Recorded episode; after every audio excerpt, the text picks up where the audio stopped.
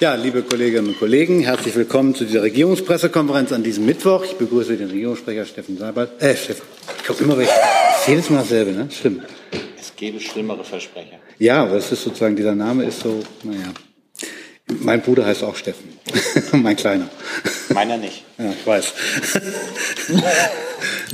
Steffen Nebelstein und die Sprecherinnen und Sprecher der Ministerien. So, jetzt hören wir zum Offiziellen Versprechen. Ich begrüße sieben Journalistinnen und Journalisten aus Kanada. Dann sind herzlich willkommen in unserer Pressekonferenz. Ich will darauf hinweisen, dass wir heute eine Stunde haben, weil wir anschließend eine Pressekonferenz mit dem Bundeswirtschaftsminister in diesem Saal haben. Wir fangen wie an jedem Mittwoch an mit dem Bericht aus dem Kabinett. Herr Ebestreit, Sie haben das Wort. Sehr gerne, Herr Vorsitzender. Zum 1. Juli werden die Renten abermals steigen in Deutschland. Das Kabinett hat heute die Rentenwertbestimmungsverordnung beschlossen. In Westdeutschland steigt der, ähm, für Westdeutschland steigen die Renten um 4,39 Prozent und im Osten um 5,86 Prozent. Damit erreichen wir ein Jahr vorher als geplant die Angleichung des Rentenniveaus in Ost- und Westdeutschland. Ursache dafür ist die höhere Lohnentwicklung in Ostdeutschland, die ja Grundlage für die Rentenanpassung ist.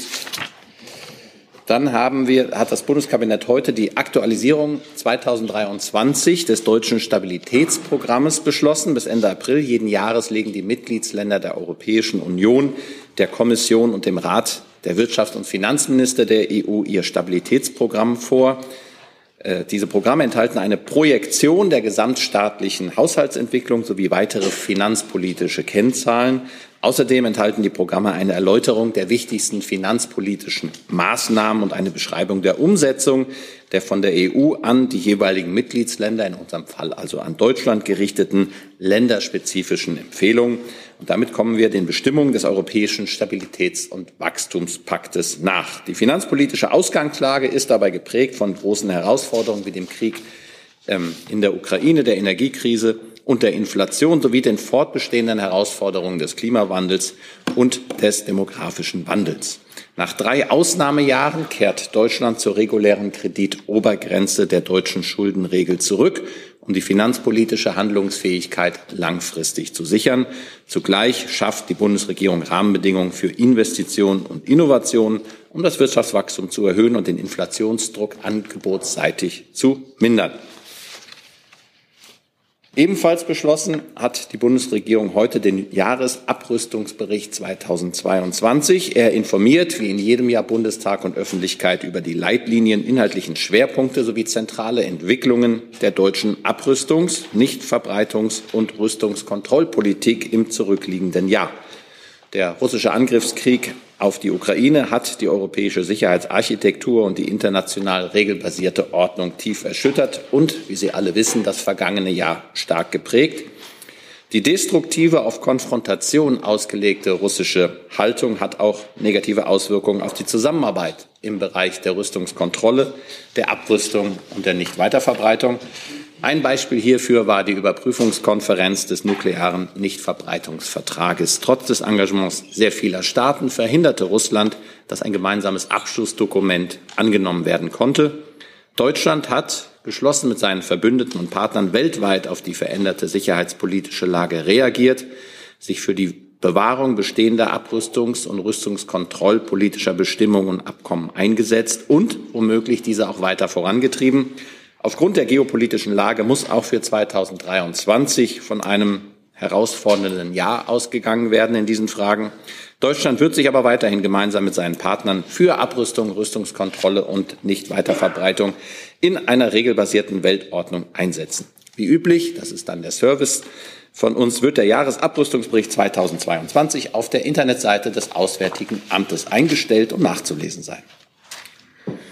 Neue Technologien beeinflussen unseren Alltag enorm. Wir erleben das zurzeit zum Beispiel bei der weiteren Digitalisierung, der Energiewende oder bei der Mobilität. Für ein zukunftsfähiges Deutschland ist es umso wichtiger, Zukunftstechnologien und deren Potenziale frühzeitig zu identifizieren, zu fördern und zur Anwendung zu bringen. Eine immer bedeutendere Rolle spielt dabei die Quantentechnologie. Daher hat das Bundeskabinett heute das Handlungskonzept Quantentechnologien beschlossen. Ziel ist es, Deutschland in den Quantentechnologien wirtschaftlich und technologisch in der Weltspitze zu etablieren und den souveränen Zugang zu dieser Technologie zu sichern.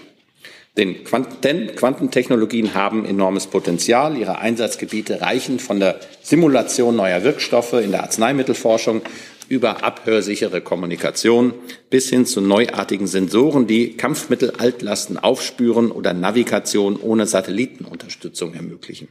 Mit dem Handlungskonzept gibt sich die Bundesregierung bis 2026 einen politischen Gestaltungsrahmen im Bereich der Quantentechnologien. Das Konzept sieht drei Schwerpunkte vor. Erstens, die Bundesregierung will Quantentechnologien in Wirtschaft, Gesellschaft und staatlichen Institutionen zur Anwendung bringen. Zweitens, wir wollen die Technologieentwicklung zielgerichtet vorantreiben. Insbesondere Deutschland soll ein zentraler Akteur im Bereich Quantencomputing werden. Dabei wird bis 2026 die Entwicklung eines leistungsfähigen, universellen Quantenrechners angestrebt. Ziel ist es, zu den Technologieführern USA, China und Großbritannien aufzuschließen. Und drittens, die Bundesregierung schafft einen exzellenten Rahmen für ein starkes Ökosystem. Vor allem geht es darum, die Gründerkultur zu stärken, Wissenschaft und Wirtschaft zu vernetzen und eine Fachkräftebasis aufzubauen. Zur Finanzierung der Vorhaben sind bis 2026 insgesamt etwa drei Milliarden Euro vorgesehen. Soweit der Bericht aus dem Kabinett. Vielen Dank. Dann kommen wir zunächst zu den Kabinettsthemen. Fangen wir mit der Rentensteigerung an. Gibt es dazu Fragen? Das sehe ich nicht. Hey Leute, politischer Journalismus muss nicht kommerziell oder öffentlich-rechtlich sein. Podcasts müssen nicht durch grässliche Werbung finanziert sein. Jung Naiv ist der beste Beweis dafür. Damit das so bleibt, unterstützt uns einfach finanziell. Danke vorab und jetzt geht's weiter. Zum Stabilitätsprogramm, zur Aktualisierung?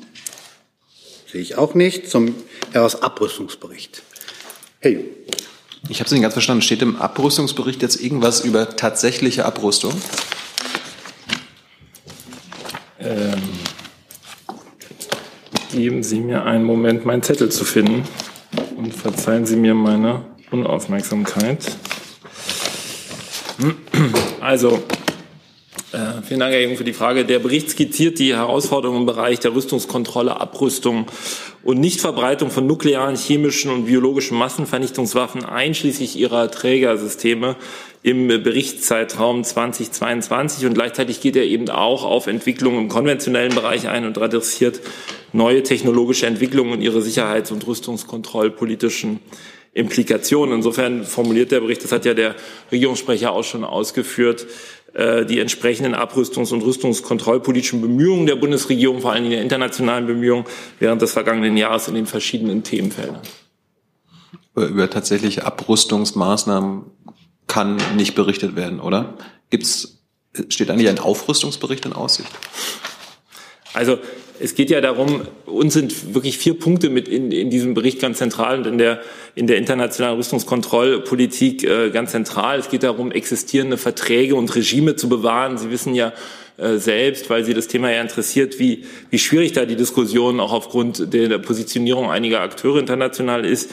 Es geht auch darum, haltlose Behauptungen einzugrenzen und internationale Völkerrechtsregime vor Desinformationskampagnen zu schützen. Und es geht, zwei weitere Punkte, darum, unser Engagement im konventionellen und humanitären Rüstungskontrolle weiter voranzutreiben. Zum Beispiel kann ich da nennen den Einsatz gegen Antipersonenminen.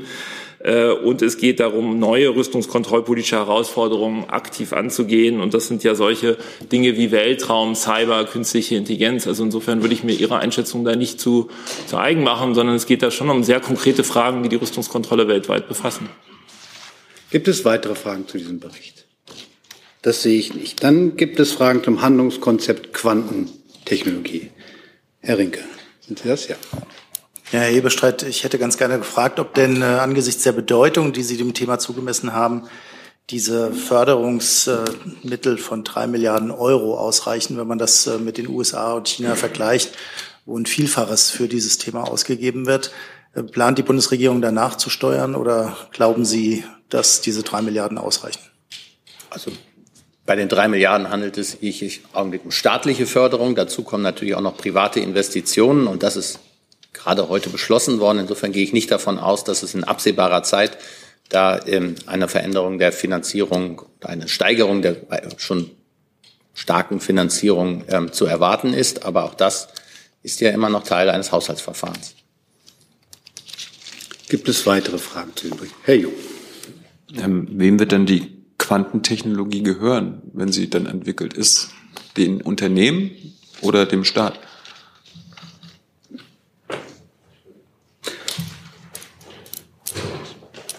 Bundesministerium für Forschung.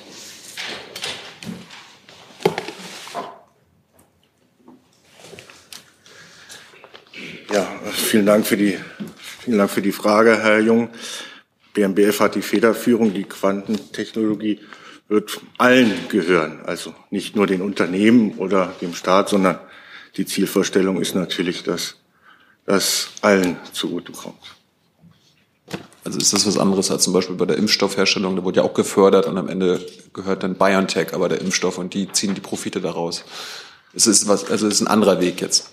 Es ist ein anderer Weg. Es geht vor allem darum, dass es in den Transfer kommt. Wir wollen, dass es, es ist jetzt an die Schwelle gekommen und wir wollen, dass es in den Transfer kommt und dann eben wie andere Technologien auch ein, allen Menschen zur Verfügung steht. Gibt es weitere Fragen zu diesem Handlungskonzept? Herr Jörns, sind Sie das? Nee, das sind Sie, ne? Ja. Ja, nur kurz daran angelehnt. Also die Bundesregierung strebt da so eine Art ähm, öffentliche Teilhabe an etwaigen Patenten und Technologien an? Oder wie ist das geplant? Nein, das, äh, das noch nicht. Es geht erstmal äh, darum, dass es in die Anwendung kommt. Äh, darum geht es und um einen Handlungsrahmen. Der wurde jetzt gesetzt für die Jahre 23 bis 26 und ist mit im Moment drei Milliarden Euro unterlegt. Herr Rinke, versuchen Sie es mal. Eine Lernfrage auch an den Escher. Wird die Quantentechnologie eigentlich als äh, kritisch, äh, strategisch äh, bedeutend einge, angesehen, sodass auch möglicherweise der Export von hier entwickelten Technologien dann restriktiv gehandhabt wird?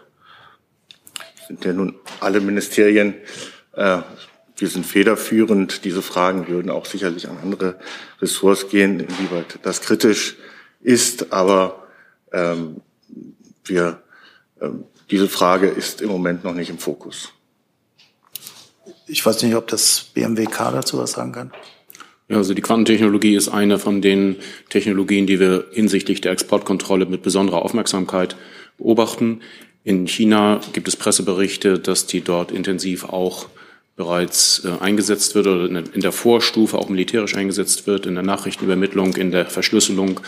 Und das macht sie natürlich für uns zu einem besonderen Punkt in der Exportkontrolle ähm, und ordnet sich ein in die Gesamtbemühungen, die Exportkontrolle immer der aktuellen technologischen Entwicklung anzupassen.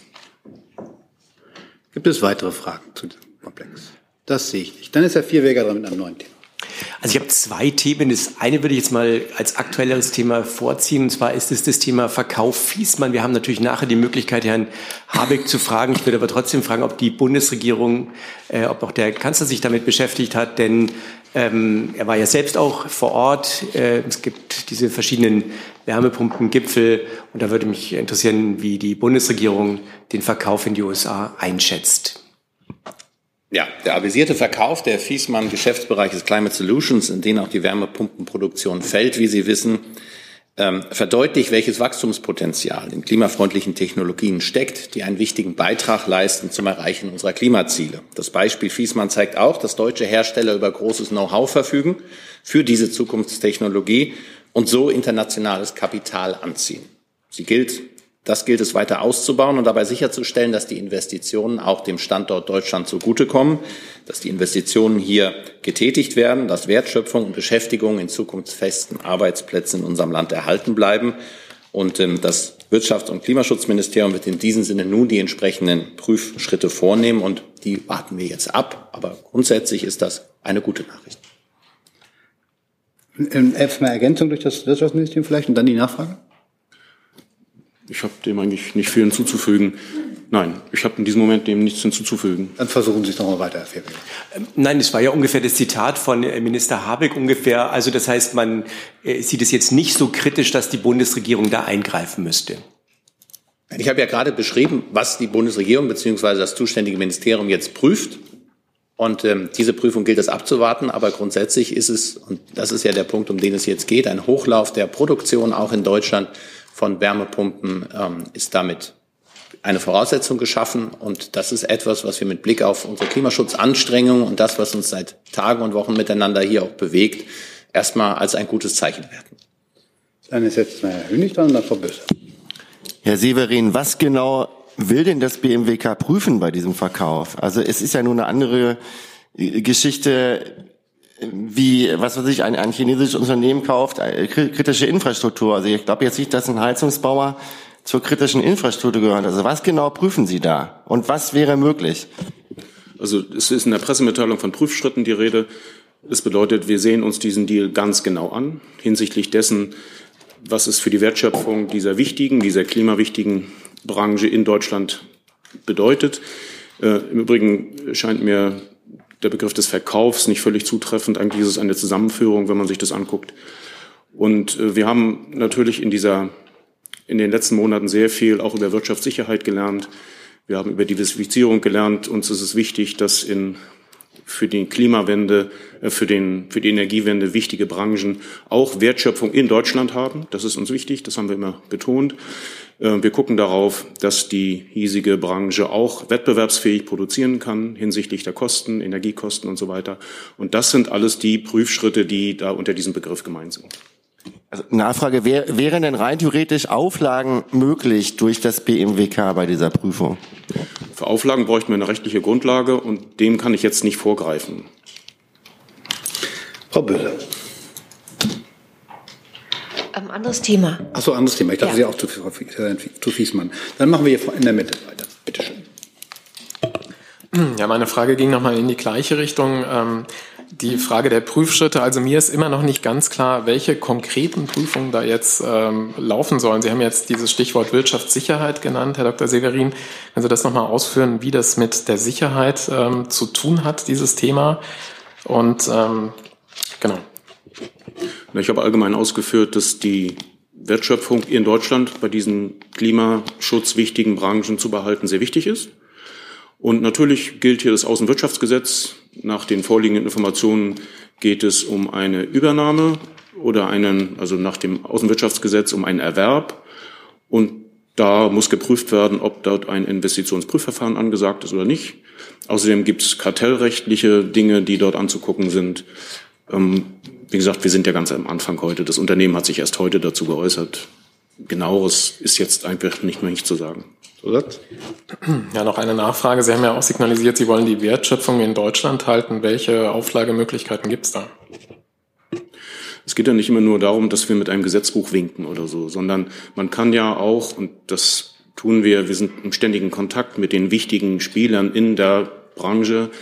Wir wirken darauf hin, wir bringen die richtigen Leute an einen Tisch, wir schaffen Verbindungen auch ins Ausland. Das ist die Aufgabe des Wirtschaftsministeriums. Es geht immer gar nicht darum, Auflagen zu erteilen, sondern es geht uns darum, mit den uns zur Verfügung stehenden Verbindungen, Möglichkeiten mit unserer Expertise darauf hinzuwirken, dass die Wertschöpfung in Deutschland bleibt und wettbewerbsfähig ist. Herr Rink. Eine kurze Nachfrage an den Regierungssprecher. Es gab ja bei der Übernahme oder Verkauf des Unternehmens KUKA Versuche der früheren Bundesregierung, dass man auch deutsche Investoren findet. Dann haben die Konzerne alle abgewunken und dann wurde es nach China verkauft. Hätte sich der Bundeskanzler hier gewünscht, dass möglicherweise ein deutsches Unternehmen bei Fiesmann eingestiegen wäre, um dort für die, das nötige Kapital zu sorgen? Da hat der Bundeskanzler keinerlei Haltung erkennen lassen zu Ihrer Frage, Herr Rinke. Und ich würde auch vor solchen Vergleichen warnen ähm, mit dem, äh, mit der, äh, ich glaube, es ist ein Roboterhersteller KUKA seiner Zeit.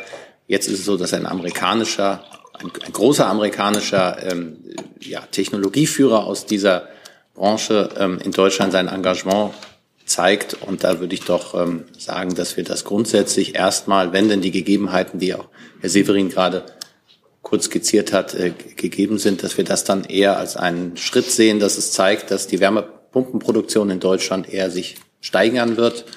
Und ähm, das ist etwas mit Blick auf die Wärmewende, die wir alle anstreben, als gute Nachricht zu sehen. Herr Jorans. Ups. Herr Severin, ähm, in den USA ist die staatliche, die steuerliche Förderung unter dem Inflation Reduction Act an lokale Produktion geknüpft zum Leidwesen der europäischen Firmen. Jetzt werden die Wärmepumpenbauer ja erheblich von staatlichen Förderungen in Deutschland profitieren. Prüfen Sie da auch, ob eine Produktion innerhalb der EU irgendwie notwendig ist, um an Fördergelder zu gelangen?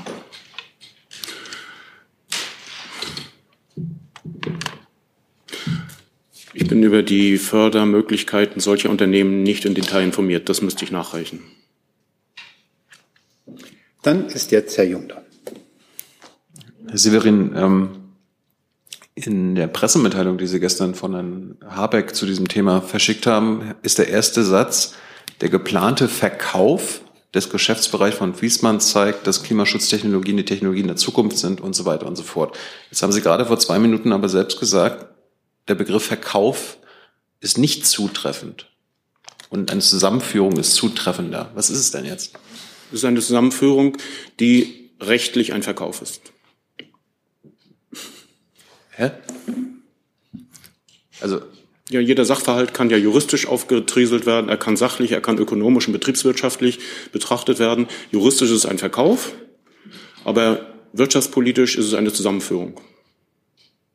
Aber gleichzeitig, ich, ich hatte es ja so verstanden, dass Wiesmann auch der größte Anteilseigner jetzt bei, bei Carrier wird. Eben, eben. Ja. Es ist also nicht nur, dass Werte von einem zum anderen übergehen, sondern es ist tatsächlich eine Verschmelzung dieser beiden Unternehmen. Das ist der, der Satz von Herrn Habeck, den Sie zitieren, der bleibt.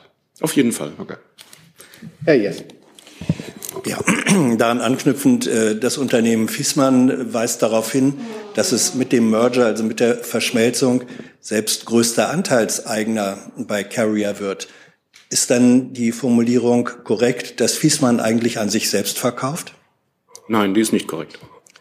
Aber wenn das Unternehmen, an das juristisch Fiesmann Wärmepumpen verkauft wird, mehrheitlich oder im größten Anteilseigner Besitz von Fiesmann ist, warum kann man da nicht sagen, Fiesmann verkauft an sich selbst? Nein, es entspricht nicht dem Sprachgebrauch in der Branche. Aber dem Sachverhalt eigentlich schon. Das ist Ihre Beurteilung. Herr Hönig. Ähm, Herr Severin, inwiefern würden Sie das jetzt als Rückschlag für den Standort Deutschland bewerten? Das ist überhaupt kein Rückschlag, denn es zeigt, dass in deutsches Know-how und in deutsche Wertschöpfung investiert wird. So wie das auch in unserer Pressemitteilung zum Ausdruck kommt. Das ist eine Zukunftsbranche. Wir haben mit dem Gebäudeenergiegesetz tatsächlich dort Türen geöffnet und nochmal herausgestellt, dass diese Branche, die Wärmepumpenbranche, eine wichtige und auch für die Energiewende ganz bedeutende Branche ist. Und diese Transaktion ist Ausdruck dessen.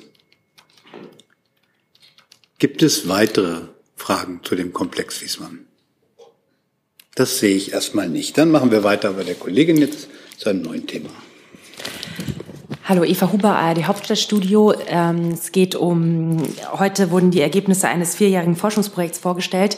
Die haben die Ergebnisse zum Thema Insektenschwund, äh, die in der Krefeld-Studie schon ähm, gemacht wurden, jetzt nochmal auf ganz Deutschland bestätigt, nämlich dass es immer noch auf sehr niedrigem Niveau ist, die Masse an Insekten. Und genau die Frage geht ans Landwirtschaftsministerium und ans Umweltministerium, nämlich die Kritik, die da der Naturschutzbund draus zieht, ist, dass ähm, Pestizide in Deutschland um 50 Prozent reduziert werden müssten und dass die Bundesregierung da sehr viel stärker vorgehen müsste als bisher.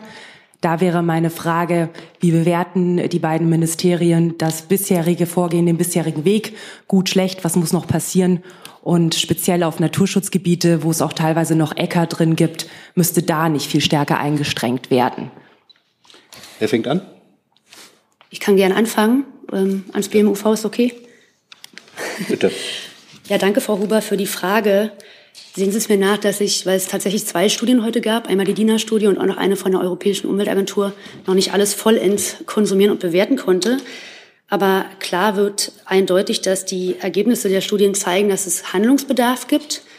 Den haben wir aber auch erkannt, denn klar ist auch, die langfristige Sicherung unserer Ernährung gelingt uns natürlich nur, wenn wir das in Einklang bringen, Pflanzen gesund zu erhalten, ähm, das auch ressourcenschonend zu tun. Ein weiterer wichtiger Punkt ist natürlich, dass die Reduktion notwendig ist, weil der Pestizideinsatz nicht nur schädlich, sondern auch kostspielig ist. Da möchte ich noch mal auf die auf den Bericht der Zukunftskommission Landwirtschaft verweisen, wo auch Zahlen dazu genannt werden. Uns ist deshalb wichtig, nochmal zu betonen, dass wir unterstützen, dass die EU-Kommission das Ziel in der SOR, also quasi die äh, vorschreibt, dass die Verwendung und das Risiko von Pestiziden bis 2030 zu halbieren und dazu eine Verordnung auf den Weg bringt, nachdrücklich unterstützen. Erst gestern haben wir dazu, Sie wissen vielleicht, da war gestern Agrarrat am Rande des Agrarrates Staatssekretärin Bender in Vertretung von Bundesminister Özdemir erneut Gespräche mit der COM geführt, mit Gleichgesinnten, also like-minded Staaten, um genau abzustimmen, wie wir den COM-Vorschlag dazu zum Erfolg führen können. Parallel zum COM-Vorschlag möchte ich aber auch noch mal betonen, dass wir jenseits der EU-Regelungen, die aber so wichtig sind, weil gerade auch Zulassung von Pestiziden ja auf EU-Ebene gemacht werden, ein nationales Pestizidreduktionsprogramm vorbereiten und dazu auch in Kürze Eckpunkte vorlegen werden. Dem kann ich jetzt nicht wirklich vorweggreifen, aber wir werden dazu Eckpunkte vorlegen. Was die DINA-Studie aber natürlich auch zeigt, ist, dass es nicht nur um eine Reduktion gehen kann, sondern dass sie auch sowas brauchen, das sagen die Wissenschaftler auch und das sagen auch die äh, Wissenschaftler der Europäischen Umweltagentur, dass sie alternative Pflanzenanbaukonzepte, also alternative Wege finden müssen und unterstützen müssen, um Pflanzen nachhaltig gesund zu erhalten.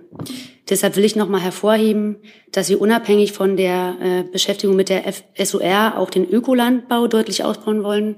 Wir haben den ja zu unserem Leitbild gemacht, um 20 bis 2030 da einen Anteil von 30 Prozent, das geht nochmal über den EU-Aktionsplan von 25 Prozent hinaus, erreichen möchten. Ähm, das wird automatisch zu einer deutlichen Reduktion der Pestizide führen, denn wie Sie vielleicht wissen, die EU-Vorschriften für den Ökolandbau schreiben vor, dass sie einen anderen Ansatz haben, Pflanzen gesund zu erhalten, einen integrativen Ansatz, der für Vorsorge sorgt, denn viele Stoffe, die im konventionellen Landbau erlaubt sind, sind dort verboten. Der Ansatz ist dort, vor allen Dingen Naturstoffe einzusetzen. Ähm, somit haben wir, wenn wir 30 Prozent Ökolandbau haben, eine automatische Reduktion. Was die Wirkung des Ökolandbaus angeht, würde ich Sie gerne auch nochmal auf die Thünen-Studie zu den Leistungen des Ökolandbaus hinweisen. Gerade im Bereich des Artenschutzes ähm, erreicht der Ökolandbau dort sehr gute Ergebnisse. Das vielleicht erstmal so weit und noch ein Hinweis zu SOR, weil es ja nochmal um die Schutzgebiete geht. Da lassen Sie mich nochmal gucken, damit ich es auch nicht falsch sage. Aber einen möglichen Weg dort äh, hat der Umweltausschuss des Europä Europäischen Parlaments vorgezeichnet. Oder um nochmal konkret zu sein, die Verwendung von Pflanzenschutzmitteln des ökologischen Anbaus sollen in sensiblen Gebieten weiter möglich sein. Und äh, was dort den Unterschied ausmacht zu den herkömmlichen Pestiziden habe ich ja gerade versucht schon mal zu erklären. Soweit vielleicht erstmal vom BMEL. Ja, dem habe ich gar nicht viel äh, hinzuzufügen. Vielleicht nochmal für die Schutzgebiete oder allgemein gesprochen. In der letzten Legislaturperiode haben wir ja schon einiges erreicht, auch mit dem Aktionsprogramm Insektenschutz. Aber da gibt es sicherlich noch Bedarf und da muss sicherlich auch teilweise noch äh, nachgesteuert werden. Ähm, was wir auch natürlich jetzt gerade auf den Weg gebracht haben, ist das Aktionsprogramm Natürlicher Klimaschutz. Und da werden wir auch in den nächsten Jahren noch viel erreichen. Also mit der Wiedervernässung von Mooren oder der Renaturierung von Auen oder generell, dass wir eben mehr Naturflächen schaffen, schaffen wir eben auch mehr äh, natürliche Gebiete, beispielsweise eben auch zum, zum Schutz und Erhalt der Insekten.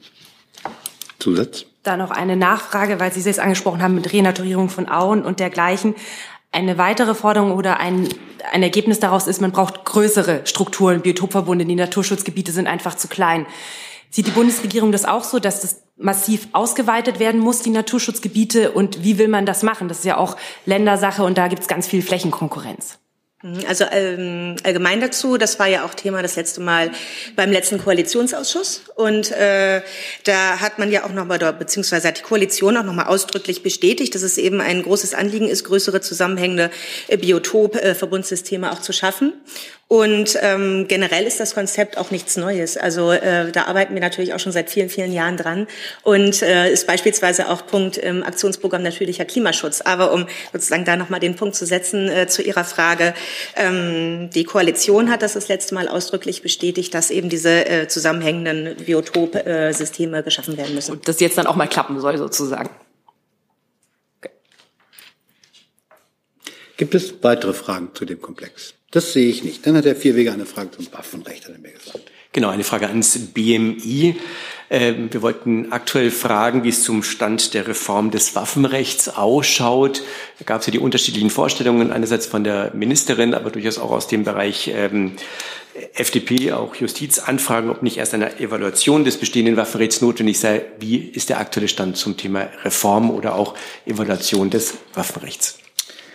Ja, gerne, Herr Filbinger. Die Bundesinnenministerin hat im Januar ihren Gesetzentwurf zur Reform und zur Verschärfung des Waffenrechts vorgelegt. Und seitdem, also seit Januar, wird hier innerhalb äh, der Bundesregierung äh, dazu beraten. Äh, sie hat sich vor allen Dingen nach der furchtbaren Amoktat in Hamburg, in der Gemeinde der Zeugen Jehovas, daran werden Sie sich erinnern, dazu geäußert und gesagt, dass wir nicht immer wieder die gleichen Diskussionen um waffenrechtliche Konsequenzen führen dürfen, die immer nach solchen schweren Gewalttaten geführt wird, sondern äh, dass wir schon von früheren schweren Gewalttaten, die auch von legalen Waffenbesitzern verübt worden sind, wissen, dass wir striktere und engmaschigere Überprüfungen brauchen. Darauf richtet sich dieser Entwurf zur Reform des Waffenrechts stützt sich auch auf den Koalitionsvertrag, der vor allem sagt, Extremisten müssen schneller und konsequenter entwaffnet werden.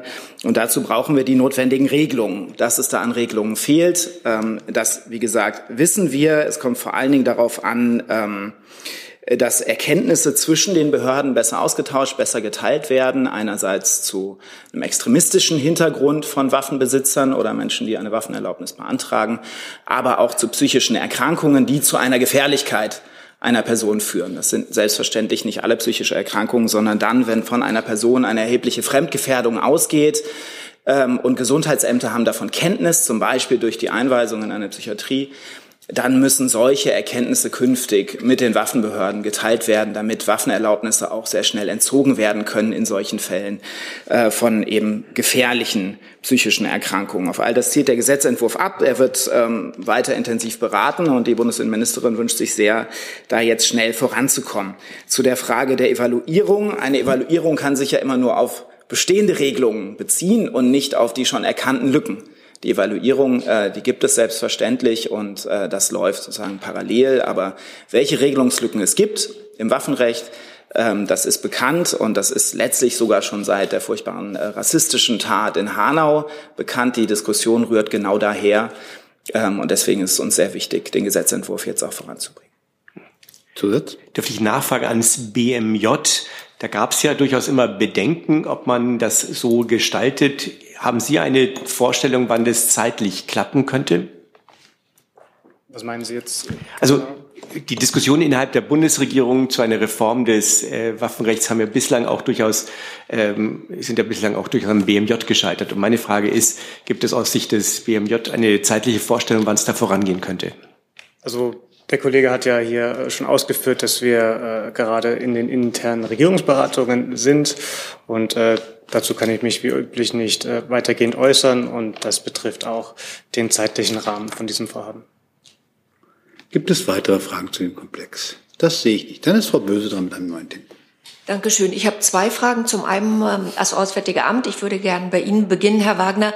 Ich beziehe mich auf einen Zeitungsbericht über einen ähm, Visa-Antrag eines offenbar afghanischen Staatsbürgers bei unserer Botschaft in Islamabad.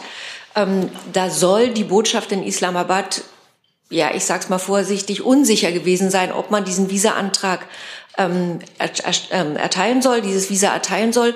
Und es soll in aller Vorsicht eine Anweisung aus dem Auswärtigen Amt gegeben haben, dieses Visa zu erteilen, obwohl der Pass gefälscht oder nicht in Ordnung ist. Können Sie bitte mal erklären, wie der Sachstand aus Ihrer Sicht ist? Das mache ich sehr gern. Ich habe diesen äh, Bericht natürlich auch gesehen. Lassen mich vorweg einmal sagen, dass die Bundesregierung natürlich auch das Auswärtige Amt nach äh, Recht und Gesetz entscheiden. Die, diese Medienberichterstattung, die ich da gesehen habe, insinuiert ja etwas anderes und dass natürlich die maßgeblichen äh, Vorgaben für die Frage, wer nach Deutschland kommen kann oder nicht, die, die Bestimmungen des Aufenthaltsgesetzes sind. Zu dem äh, geschilderten Fall von Ihnen, da ging es um die vom sozusagen für mein Haus, für das Auswärtige Amt rechtlich erforderliche Umsetzung eines Vergleichs. Da hatte nämlich der Antragsteller, den Sie, ähm, auf den Sie da abstellen, vor dem Verwaltungsgericht in Berlin mit absehbarem Erfolg auf die Ausstellung eines Visums geklagt. Und der Vergleich, der da geschlossen wurde, verpflichtet uns, verpflichtet die Botschaft Islamabad, das Visum auszustellen. Und die Frage nach der Visierfähigkeit des Passes, die in dem Einzelfall problematisch ist, äh, kam erst danach auf. Und wenn ein Pass nicht visierfähig ist, dann kann im Einzelfall ein sogenannter Reiseausweis für Ausländer beantragt werden. Hierfür wird auch die Identität der, der Person nochmal überprüft. Zu diesem Aspekt dieses, dieses, ähm, dieses Reiseausweis für Ausländer läuft aber jetzt noch ein Verfahren. Insofern kann ich mich zu diesem Aspekt im Detail jetzt, weil es ein laufendes Verfahren ist, nicht einlassen. Aber ich hoffe, der Hintergrund, den ich Ihnen sozusagen geschildert hat, macht die Sache ein bisschen klarer. Danke. Das weitere Fragen dazu? Das sehe ich nicht. Dann machen wir bei den Kollegen in der Mitte weiter. Tom Ostermann aus dem AD Hauptstadtstudio. Eine Frage. Es gibt ja ein vielleicht auch etwas irrationales Interesse an dem äh, Treffen von Herrn Wissing mit Vertretern der letzten Generation am Dienstag, glaube ich. Gibt es dazu weitere Details, wie das Treffen aussehen soll, wie viele Vertreterinnen und Vertreter der letzten Generation da auf Herrn Wissing treffen, äh, was danach passiert, welche Themen besprochen werden oder ähnliches? Das Treffen wird, wie Sie richtig sagen, am kommenden Dienstag stattfinden. Thema ist Klimaschutz und es ist ein Austausch ähm, zwischen dem Minister und der letzten Generation. Es wird dazu keine konkreten Ergebnisse geben oder Forderungen oder Erwartungen. Es ist ein internes Gespräch und ähm, den Ergebnissen kann ich jetzt hier nicht vorgreifen. Weitere Fragen zu diesem Treffen? Das sehe ich nicht. Dann ist Herr Jessen. Eine Frage ans Justizministerium. Äh, Ihr Haus möchte die Strafbarkeit der, des unerlaubten Entfernens vom Unfallort, vulgo Fahrerpflicht, äh, Fahrerflucht, Fahrerflucht ähm, vom derzeitigen Status Straftat äh, runterstufen in Ordnungswidrigkeit. Entsprechendes, entsprechende Papiere äh, sind im Umlauf. Warum möchten Sie das? Ja, Danke. Ich möchte vielleicht äh, das auch nutzen, um einmal äh, kurz klarzustellen, dass auch in der Berichterstattung aufgetaucht ist, dass sich hier um ein Eckpunktepapier handeln würde. Das ist nicht der Fall. Äh, es ist lediglich ein Schreiben der Fachebene des BMJ, äh, was an die Landesjustizverwaltungen und an die Fachverbände gesendet wurde. Im Koalitionsvertrag haben wir vereinbart, äh, das Strafrecht systematisch auf Handhabbarkeit, Berechtigung und Wertungswidersprüche zu prüfen. Und hierbei soll der Fokus auf historisch überholte Straftatbestände, die Modernisierung des Strafrechts und die schnelle Entlastung der Justiz gelegt werden. Und vor diesem Hintergrund wird auch unter anderem überprüft werden, inwiefern beim Thema unerlaubtes Entfernen vom Unfallort nach Paragraph 142 StGB Handlungsbedarf besteht. Ähm, dem Bundesministerium ist wichtig, der Justiz ist wichtig, äh, dass wir äh, auch die Argumente relevanter Verbände in, in die äh, Erwägungen einbeziehen und eine Entscheidung, ob und wie eine mögliche Anpassung erfolgt, ist bislang aber nicht getroffen. Ja, gleichwohl muss es ja für Sie Überlegungen geben, die eine solche ähm, Teilentkriminalisierung oder Liberalisierung ähm, erwägenswert oder sinnvoll erscheinen lassen. Ähm, die Versicherungsunternehmen wie auch der Deutsche Richterbund ähm, kritisieren diese Option. Die Versicherungsunternehmer weisen äh, darauf hin, dass nur äh, in direkter in direkten Bezug zur Unfallsituation ähm, festgestellt werden könne, ob etwa Alkohol oder anderes äh, im Spiel sei. Das könne man nicht mehr, wenn sich jemand mit einer geringer bestraften Ordnungswidrigkeit dieser Situation entzieht. Ähm, warum erwägen Sie überhaupt diese, man kann ja auch sagen, wachsende Rechtsunsicherheit äh, in Kauf zu nehmen? Da muss ich mich einfach nochmal äh, wiederholen. Wir haben das im Koalitionsvertrag vereinbart, dass wir äh, das Strafrecht systematisch überprüfen. Dazu gehört auch dieser benannte Paragraph 142 StGB. Äh, ob Handlungsbedarf hier besteht, wird derzeit geprüft. Wie gesagt, es ist äh, ein Vorschlag und ähm, eine Entscheidung, ob oder wie eine Anpassung erfolgt, ist noch nicht erfolgt. Herr Jung dazu? Das heißt, wenn aus dem Reihen des Koalitionspartners, zum Beispiel der Grünen, gesagt wird, äh, dass die FDP und damit ihr Ministerium, Zitat, das Beschädigen von Autos entkriminalisieren will, dann ist das falsch? Der Meinungsbildungsprozess äh, zu diesem Vorhaben ist noch nicht abgeschlossen und ähm, Kommentare oder Meinungsäußerungen aus dem parlamentarischen Raum möchte ich an dieser Stelle jetzt nicht kommentieren. Will denn Ihr Minister, was ist denn die Meinung des Ministers, will der das Beschädigen von Autos entkriminalisieren? Äh, wie gesagt, wir prüfen, ob wir Handlungsbedarf beim Paragraph 142 haben. Der Meinungsbildungsprozess äh, läuft derzeit, er ist noch nicht abgeschlossen und ähm, ja, das wird sich dann zeigen, wie wir mit dem Paragraphen äh, weiterverfahren werden. Gibt es weitere Fragen zu dem Komplex? Das sehe ich nicht. Dann ist der Kollege dran. Vielen Dank. Ich hätte eine Frage an Herrn Hebestreit und Herrn Severin. Es geht um die äh, Entscheidung äh, Russlands heute, ähm, ein Unternehmen von Juniper, also ein russisches Tochterunternehmen von Juniper und des finnischen Unternehmens Fortum vorübergehend unter staatliche Kontrolle zu, zu nehmen. Wie Sie den Schritt beurteilen und ob Sie mit Gegenmaßnahmen planen oder was Sie dazu zu sagen haben. Vielen Dank. Da würde ich an das Fachressort verweisen wollen. Ist das Finanzministerium?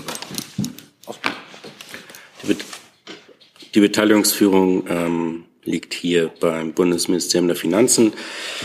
Wir nehmen die Entscheidung der russischen Regierung zur Übernahme der befristeten Kontrolle über die russischen Niederlassungen von Uniper SE zur Kenntnis. Die konkreten Folgen müssen jetzt geprüft werden. Dabei würde ich zunächst belassen wollen. Weitere Fragen dazu? Das sehe ich nicht. Dann ist Herr Jordans mit einem neuen Thema. Ja, Herr Pauli, ähm, ich würde gerne zu dem Vorschlag des Ministers äh, fragen, ähm, dass Autokäufer beim Kauf gleich ein ÖPNV-Ticket miterhalten. Äh, wie ernst dieser Vorschlag ist und wie lange dieses Ticket dann gelten soll? Also lebenslang, solange man das Auto hat oder ist das gedacht? Das ist eine Idee, ein Wunsch, ein Vorschlag, den der Minister gemacht hat. Er hat sich dazu öffentlich geäußert und er hat äh, wortwörtlich gesagt, äh, ich würde mir wünschen, dass wir, auch wenn ein Auto in Deutschland verkauft wird, quasi ganz selbstverständlich auch das Deutschlandticket zumindest mit dabei haben. Das ist jetzt etwas, was wir prüfen, was es da für Möglichkeiten gibt. Und äh, ja, weiteres kann ich dazu jetzt nicht sagen. Ähm, Hintergrund äh, vielleicht noch zur Erläuterung, ähm, warum das dem Minister auch wichtig ist. Ähm, es geht da letztendlich natürlich darum, das Deutschlandticket ähm, ähm, auch natürlich zu bewerben und auch für Autofahrerinnen und Autofahrer schmackhaft zu machen. Ähm, dahinter steckt auch das Konzept der Multimodalität. Das heißt, verschiedene Verkehrsmittel zu benutzen. Und da ist natürlich auf der einen Seite das Auto, auf der anderen Seite der öffentliche Personennahverkehr, der Regionalbahnverkehr, der Schienenfährtenverkehr, das Fahrrad. Das alles spielt damit rein. Äh, es geht darum, die verschiedenen Verkehre äh, sinnvoll und intelligent miteinander zu verknüpfen. Und da kann das eben ein Baustein sein. Und Warum sollten nicht die Autohersteller oder die Verkäufer von Autos auch da einen Beitrag mit leisten können? Äh, vielen Dank. Äh, kurze Nachfrage. Hm, die Autoindustrie wird ja diese Kosten wahrscheinlich äh, weiterreichen an die, an die Käufer. Wäre das dann nicht sowas wie eine ÖPNV-Steuer für Autokäufer? Es geht jetzt erstmal um diesen Vorschlag, der im Raum steht. Weitere Details sind ja gar nicht bekannt. Ähm, wie gesagt, das wird jetzt gerade geprüft und alle weiteren Implikationen, die das haben könnte. Dazu kann ich jetzt aktuell nichts sagen. Herr Jung dazu. Als es im Bundestag um das Deutschlandticket ging und Herr Wissing gesprochen hat, da hat er ja gesagt, dass der Sinn des Deutschlandtickets ist, den ÖPNV zu stärken, damit man vom Individualverkehr wegkommt. Und das bedeutet ja, dass man keine, kein Auto mehr kauft. Äh, jetzt widerspricht er sich doch damit, oder? Jetzt will er Autokaufen fördern und gleichzeitig Deutschlandticket reinpacken. Das ist so nicht zutreffend, wie Sie das gerade wieder äh, äh, formuliert haben. Das ist kein Widerspruch und es geht auch nicht darum, jetzt einseitig äh, bestimmte Verkehrsmittel zu fördern. Ich habe gerade das Konzept der Multimodalität erläutert. Ähm, und natürlich ist es auch ein wichtiger Beitrag, wenn wir es schaffen, dass zum Beispiel Käufer von Autofahrer, von Autos ähm, eben punktuell, da wo es sinnvoll ist, auch die öffentlichen Verkehrsmittel äh, nutzen. Es geht um eine sinnvolle Verknüpfung und genau das ist der Gedanke dahinter. Ähm, wir haben mit dem Deutschlandticket ein äh, wirklich eine, eine großartige Reform im öffentlichen Nahverkehr hingelegt und im äh, Regionalbahnverkehr. Und äh, diese, äh, diese Reform und diese umfassende äh, ja, diese umfassende Novelle der Tarif Tarifstruktur in Deutschland, die muss man natürlich auch flankieren mit weiteren Maßnahmen. Und ähm, deshalb ist es doch eine attraktive Option, ähm, auch äh, Autofahrern äh, das Deutschlandticket schmackhaft zu machen. Also auf der einen Seite will der Minister ÖPNV stärken mit dem Deutschlandticket und gleichzeitig will er aber auch das Verkaufen von Autos stärken. Das ist kein Widerspruch.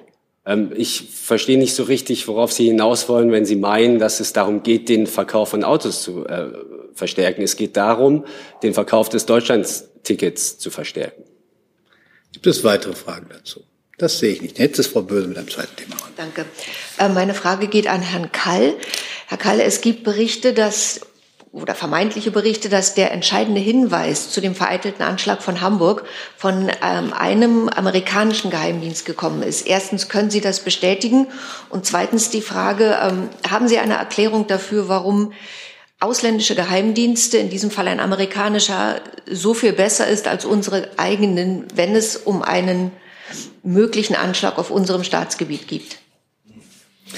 Nein, das ist äh, keine Frage, zu der ich mich hier äußern könnte. Äh, da müssten Sie sich an die Generalstaatsanwaltschaft Hamburg wenden, die das Ermittlungsverfahren führt. Ähm, ich denke nicht, äh, dass die Ihnen dazu Auskunft geben können, aber sozusagen alle Fragen, die mit dem Einzelfall, mit den Ermittlungen zu tun haben, werden an die Generalstaatsanwaltschaft Frankfurt, äh, Hamburg, Entschuldigung, Hamburg zu richten. Die Bundesinnenministerin hat sich ja insgesamt äh, gestern dazu geäußert und darauf hingewiesen, wie akut die Gefahr durch islamistischen Terrorismus weiterhin ist ähm, und wie sehr die Sicherheitsbehörden äh, genau diese Gefahr auf dem Schirm haben. Und allgemein, unabhängig von dem Fall, ähm, geht es natürlich darum, Erkenntnisse auch bestmöglich mit ausländischen Partnern auszutauschen. Das tun wir natürlich auch. Zusatz?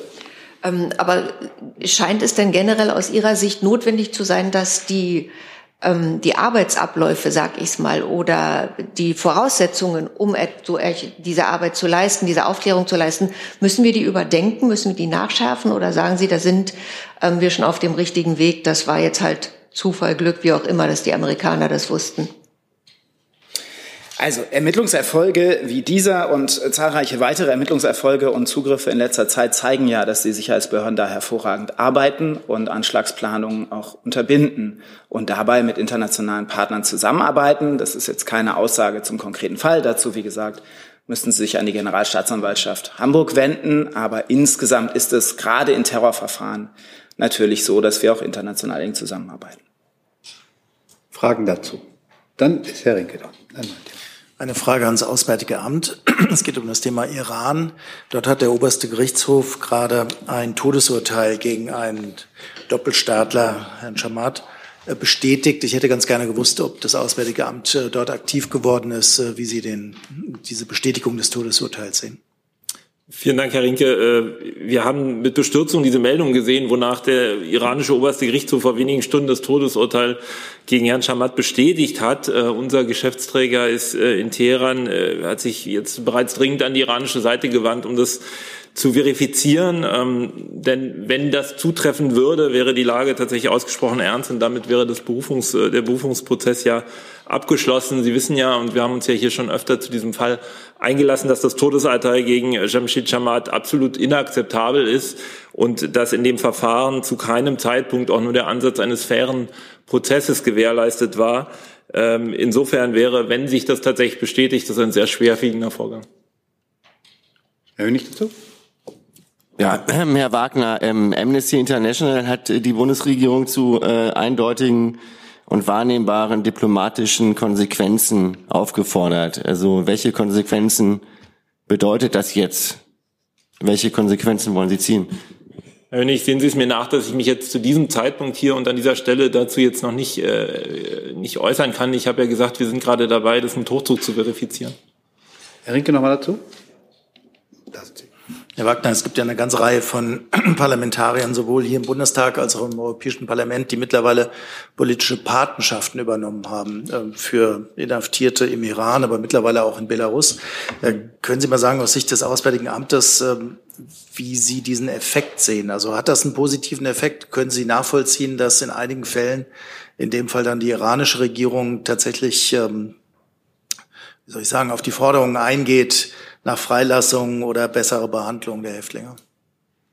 Also sehen Sie es mir nach, dass ich diese parlamentarischen Initiativen hier nicht als Sprecher des Auswärtigen Amtes äh, kommentieren kann. Im Fall von Herrn Schamat hat ja, wenn sich dieser Bericht bestätigen sollte, es offensichtlich keinen Effekt gehabt. Aber ähm, es ist natürlich bei allem, äh, was wir tun, äh, immer gut, wenn wir öffentlich äh, sozusagen diese Fälle thematisieren und wir halt auch, wie wir es ja auch tun, auf unseren diplomatischen Kanälen thematisieren. Und äh, bei Herrn Schamat ist es ja auch so, dass wir uns, äh, und das werden wir auch weiterhin natürlich mit Nachdruck für seinen Fall einsetzen.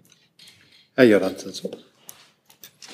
Äh, Herr Wagner, welchen Zugang hatte denn ähm, die Botschaft da zu ähm, Herrn Schamat in, im Gefängnis beziehungsweise während den Verhandlungen? Ich nehme an, gar keiner. Genau, Herr Jordan, ich habe Ihnen, das habe ich ja auch schon mehrfach ausge, ausbuchstabiert, dass der Iran bei Doppelstartern äh, uns den konsularischen Zugang verweigert, was nicht heißt, dass wir uns nicht für diesen einsetzen, mit Nachdruck in unseren Gesprächen. Wir sind auch mehrfach, die Kolleginnen und Kollegen der Botschaft da bei den Verfahren gewesen, wurden aber nicht vorgelassen in den Gerichtssaal. Ähm, also wir machen das anhängig, dass wir uns, äh, dass wir, Herr Schamat natürlich Anrecht hat auf konsularischen Beistand als deutscher Staatsangehöriger und das ist er. Gibt es weitere Fragen zu diesem Fall? Das sehe ich nicht. Dann ist Herr Jung mit einem neuen Thema dran. Ja, es geht um äh, die junge Alternative und andere Organisationen, die jetzt als äh, gesichert rechtsextremistisch äh, vom Verfassungsschutz eingestuft werden. Da habe ich jetzt einfach nur eine Lernfrage, ob denn zum Beispiel jetzt Polizeianwärter und Polizeianwärterinnen oder Polizisten, die Mitglied in der AfD oder in, bei der jungen Alternative sind, werden die jetzt automatisch aus dem Dienst entfernt? Ja, das ist äh, eine disziplinarrechtliche Frage. Da wissen Sie ja, dass wir gerade das Bundesdisziplinargesetz reformieren. Das äh, liegt jetzt im Deutschen Bundestag. Ähm, das ist immer auch eine Einzelfallfrage aller Umstände, ob sich jemand auf dem Boden des Grundgesetzes befindet oder extremistische äh, Bestrebungen verfolgt. Und ähm, ja, insofern kann ich das jetzt nicht konkret äh, beantworten mit Blick auf Mitglieder dieser drei Organisationen, aber es sind sicherlich starke Anhaltspunkte für äh, verfassungsfeindliche Bestrebungen. Äh, die Bundesinnenministerin hat sich äh, gerade dazu geäußert, dass diese drei Organisationen jetzt vom Bundesamt für Verfassungsschutz, das ist ja keine politische Beurteilung, sondern eine fachliche Beurteilung der Sicherheitsbehörden, als gesichert rechtsextremistisch eingestuft worden sind und vor der Gefährlichkeit der neuen Rechten, die ja Hass schürt, Menschenverachtung, Rassismus schürt und damit auch Gewalt den Boden bereitet, vor dieser Gefahr gewarnt und da auch ähm, ja, auf das äh, konsequente Vorgehen der Sicherheitsbehörden hingewiesen. Aber ist es denn wirklich nur eine Einzelfallprüfung? Ich hatte das immer so verstanden, naja, wenn das jetzt pauschal als gesichert rechtsextrem eingestuft wird, dann ist das quasi inkompatibel mit ähm, Staatsdienertum. Ja, ich habe ja von starken Anhaltspunkten gesprochen. Äh, wenn ich Ihnen da eine konkretere Antwort noch nachliefern kann, dann tue ich das gerne, aber selbstverständlich ist es immer eine Einzelfallprüfung und haben ja Betroffene auch die Möglichkeit, sich sozusagen mit rechtsstaatlichen Mitteln dagegen zu wehren, wenn sie aus dem Dienst entfernt werden. Und ähm, aber wie gesagt, wenn wir es noch detaillierter beantworten können, reiche ich Ihnen das nach. Es ging auch um Anwärter, nicht nur um bestehende Beamte. Aber da finden ja natürlich Überprüfungen statt, auch Sicherheitsüberprüfungen statt, gerade äh, wenn jemand in der Polizei oder in Sicherheitsbehörden arbeiten möchte. Gibt es weitere Fragen zu diesem Komplex? Das sehe ich nicht. Da ist Herr Hönig dran. Wir haben neuen Thema.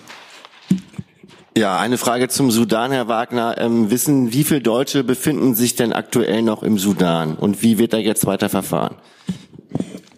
Ja, vielen Dank für die Frage. Vielleicht einmal ähm, zu der, weil es jetzt heute hier noch nicht Thema war. Ähm, äh, Sie haben ja äh, zur Kenntnis genommen, dass jetzt heute die Vorläuf, das vorläufige Ende der Evakuierungsflüge der Bundeswehr aus Khartoum äh, angesetzt ist. Äh, damit geht diese erste Phase der Evakuierung zu Ende. Aber wir, ähm, wir, wir bleiben natürlich mit Hochdruck an dieser Krise dran. Also wir haben einmal vielleicht nochmal die Zahlen. Wir haben seit Sonntag rund 700 Personen. Also wir sind natürlich ähm, äh, die Kolleginnen und Kollegen der Bundeswehr, des Verteidigungsministeriums und des Auswärtigen Amtes, die da Hand in Hand arbeiten, äh, aus Sudan evakuiert. Äh, der Großteil ist über Jordanien ausgereist. Ähm, äh, rund 500 der Evakuierten konnten bereits nach Deutschland weiterreisen.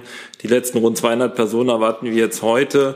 Ähm, unter den äh, Evakuierten sind rund 200 Deutsche, darunter ähm, eben auch die Kolleginnen und Kollegen äh, unserer Auslandsvertretungen Hatum. Es sind auch rund 200 europäische Staatsangehörige darunter, sowie rund 300 Drittstaatsangehörige, darunter zum Beispiel 120 Kanadier. Ähm, es ist jetzt so, dass wir weiter davon ausgehen, dass sich eine niedrige ähm, dreistellige Zahl Deutscher in Sudan aufhält. Ich sage ausdrücklich Sudan, das ist nicht nur Khartoum. Ähm, und äh, jetzt arbeiten natürlich die Kolleginnen und Kollegen im Krisenreaktionszentrum Auswärtigen Amt da ähm, mit Hochdruck äh, drunter äh, Kontakt zu diesen äh, Menschen aufzubauen, wenn wir ihn noch nicht haben. Es ist ja, das haben wir hier auch oft geschildert, ähm, in diesen Krisensituationen mit der Elefantliste nicht immer so einfach. Man, man hat da manchmal Nachregistrierungen, dann Eintragungen, die sich herausstellen, wo die Menschen es geschafft haben, schon den Sudan zu verlassen, es uns aber noch nicht gemeldet haben. Also wir arbeiten da mit Nachdruck dann, ähm, äh, Kontakt herzustellen und zu schauen, auf welchen Wegen wir ähm, diese einigen Deutschen, die da noch verblieben sind ähm, und deren Ausreise bewerkstelligen können. Ähm, Sie wissen auch, und das hatte ich ja am Montag hier schon ausgeführt, dass eine gewisse Anzahl Deutscher, eine zweistellige Zahl mit dem UN-Konvoi nach Port-Sudan evakuiert werden äh, konnte. Äh, neun Deutsche wurden mit französischen Flügen nach Djibouti äh, ausgeflogen. Einige andere haben sich auf dem Landweg ähm, äh, durchgeschlagen. Das ist jetzt mal der aktuelle Stand. Gibt es weitere Fragen zu dem Sudan? Das sehe ich erstmal nicht. Hi, hier ist Tyler, ich filme das Ganze. Hier ist Thilo, ich äh, stelle dir die Fragen. Hier ist Hans, ich achte aufs Protokoll und stelle fest, wir sind unter drei. Heimliche Info nur für euch. Gar nicht so heimlich, kann man in den Infos lesen, wie man uns unterstützen kann. Nämlich per PayPal oder Überweisung. Weiter geht's. Gibt es andere Fragen noch? Herr Rinke. Eine Frage an den Regierungssprecher zum Thema Industriestrompreis. Ähm, die SPD hat den jetzt mehrfach gefordert. Ähm, auch bei den Grünen gibt es Sympathie dafür, allerdings für ein anderes Modell, währenddem der Finanzminister sich skeptisch geäußert hat. Ich hätte ganz gerne gewusst, äh, wie der Bundeskanzler dazu steht. Hält er es für notwendig, dass ein Industriestrompreis eingeführt wird, damit äh, deutsche Unternehmen international wettbewerbsfähig sind? Herr Rinke, sehen Sie es mir nach, dass ich, ich habe die Diskussion zwar mitbekommen, habe aber mit dem Bundeskanzler zur aktuellen Situation nicht gesprochen. Ich weiß, dass er ähm, zu Beginn seiner Amtszeit sich deutlich für einen Industriestrompreis ausgesprochen hatte. Aber natürlich gibt es Entwicklungen der letzten Monate, die wir alle mitbekommen haben. Im Augenblick werden die Strompreise zum Teil massiv subventioniert vom Staat. Und insofern muss man das jetzt erstmal abwarten. Deshalb würde ich das ähm, zum jetzigen Zeitpunkt kenne ich die Position nicht, kann sie hier nicht klar darlegen. Weitere Fragen zu diesem Thema? Dann Herr Jordans. Ja, meine Frage bezieht sich auf ähm, das Thema Weltmeere. Und da würde ich gerne BMBF, ähm, BMU und BMWK fragen, weil ich weiß nicht, wer da zuständig wäre. Ähm, es gibt jetzt äh, Sorge unter Wissenschaftlern über die äh, stark erhöht gemessenen Temperaturen der Weltmeere, vor allem in Betracht auf den herannahenden El Nino, äh, das El Nino-Phänomen. Ähm, beschäftigt sich die Bundesregierung mit dieser Thematik und den möglichen Auswirkungen? Und wenn ja, haben Sie dazu irgendwelche Informationen? Ich frage mal Umwelt. Also mit dem El Niño-Phänomen beschäftigen wir uns meines Erachtens nicht, aber wenn, dann reiche ich da gerne noch mal was nach. Im WK oder Landwirtschaft? Äh, weiß nicht, wer zuständig ist. Wir hoffen, dass es eine qualifizierte Antwort im Laufe der nächsten Stunden gibt. Herr Hönig ist zuständig. Nein, er meldet sich nur. okay, dann hoffen wir auf eine, äh, eine, wenn das geklärt ist, auf eine Antwort. Das wäre super. Ähm, und Herr Hönig hat jetzt die letzte Frage für heute. Bitte schön. Ja, le leider nicht. Also ähm, eine Frage ans BMG hätte ich. Ähm, das Ministerium hat im Bundesanzeiger bekannt gemacht, dass derzeit in Deutschland eine Versorgungs-, ein Versorgungsmangel mit antibiotikahaltigen Säften für Kinder besteht. Jetzt die Frage, äh, geht das jetzt über die zuletzt bekannt gewordenen Lieferengpässe hinaus und was bedeutet das konkret für die Versorgung und für die, für die Verbraucher? Das müsste ich Ihnen ehrlich gesagt nachreichen. Da müsste ich mich nochmal schlau machen. Gut. Dann tut uns das leid für heute, aber wir beenden diese Pressekonferenz an dieser Stelle.